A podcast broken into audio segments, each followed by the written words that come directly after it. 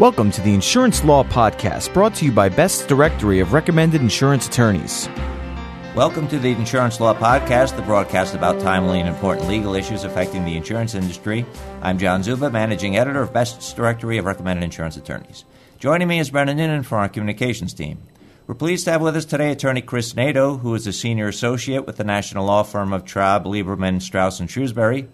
Chris handles complex coverage matters involving general liability, errors and omissions, and excess liability policies. Chris is licensed in both Illinois and Indiana. He is a member of the Chicago Bar Association, the Indiana Bar Association, and the Property Liability Underwriting Society. Chris, we're very pleased to have you with us today.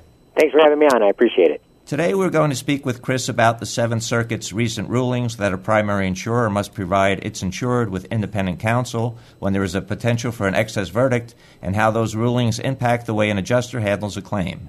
Brandon Noonan is going to lead off today with our first question.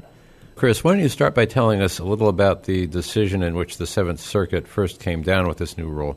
Sure. The Seventh Circuit found that a uh, primary insurer has to provide independent counsel if there's a potential for an excess verdict in the decision of uh, R.C. Wegman versus Admiral Insurance Company, I'll throw the cite out there. It's uh, 629 F third 724. It's a 2011 case.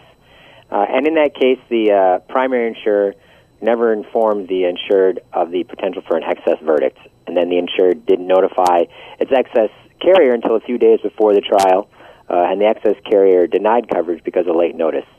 Sure enough, there was an excess verdict was entered, and the insured turned around and sued the primary for breaching its duty of good faith and fair dealing. Did the Seventh Circuit find the primary insurer breached its duty of good faith to the insured? Essentially, it did. While it remanded the decision back down in the district court, it laid out a framework for when a primary insurer would be considered to having breached its duties.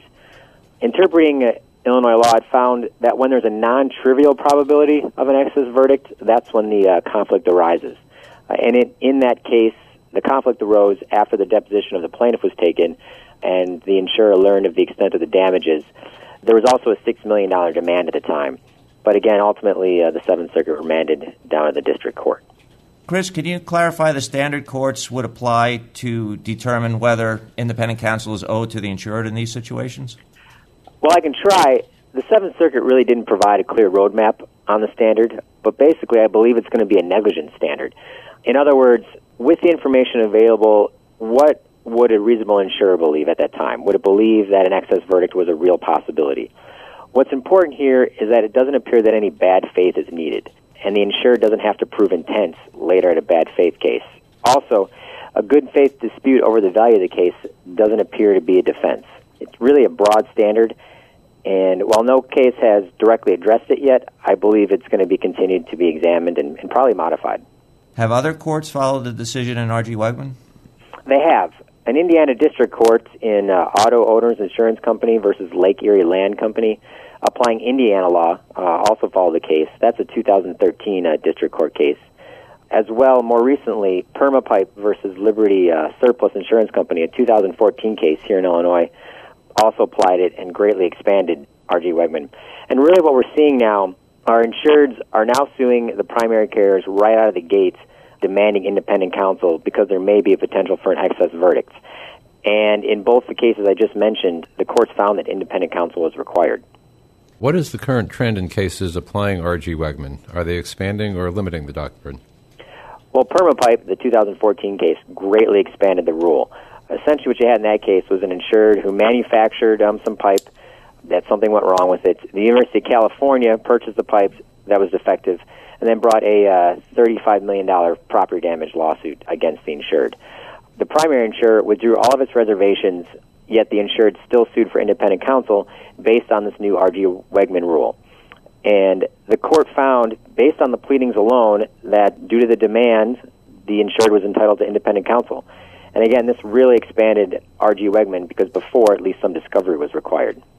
How should primary insurers respond to the expansion of R.C. Wegman? Well, really, they should probably respond pretty cautiously. What's important to note is that no state court has adopted the rule yet, and generally it's state court that's going to govern in insurance matters. Moreover, while the district court in Permapipe relied on the pleadings, it kind of took a common sense approach. You had a $35 million property damage claim, so damages are a little more firm in a property damage case. and you only had a million dollar primary policy. So it kind of makes sense that you'd have a potential for an excess verdict. If the case was just a fender bender that happens to plead in excess of the limits, I don't think that's going to be sufficient to where an independent counsel would be required right off the bat. But really, adjusters should attempt to determine potential exposure as quickly as possible. And more importantly, they should update their exposure analysis regularly, really as new discovery comes in, as opposed to waiting until the trial gets closer. Lastly, they should probably consider uh, hiring a monitoring counsel because really you can't really rely on your defense counsel because ultimately he's the one who's going to be conflicted out. Chris, thanks so much for joining us today. Thank you. That was Chris Nato, Senior Associate with Traub, Lieberman, Straus, and Shrewsberry. Special thanks to Brenda Noonan from our communications team and to our producer, Brian Cohen. And thank you all for joining us for the Insurance Law Podcast. To subscribe to this audio program, visit podcast.insuranceattorneysearch.com or go to online directories such as iTunes or Google or Yahoo's podcast directory. If you have any suggestions for a future topic regarding an insurance law case or issue, please email us at lawpodcast at ambest.com. I'm John Czuba, joined by Brenda Noonan, and now this message.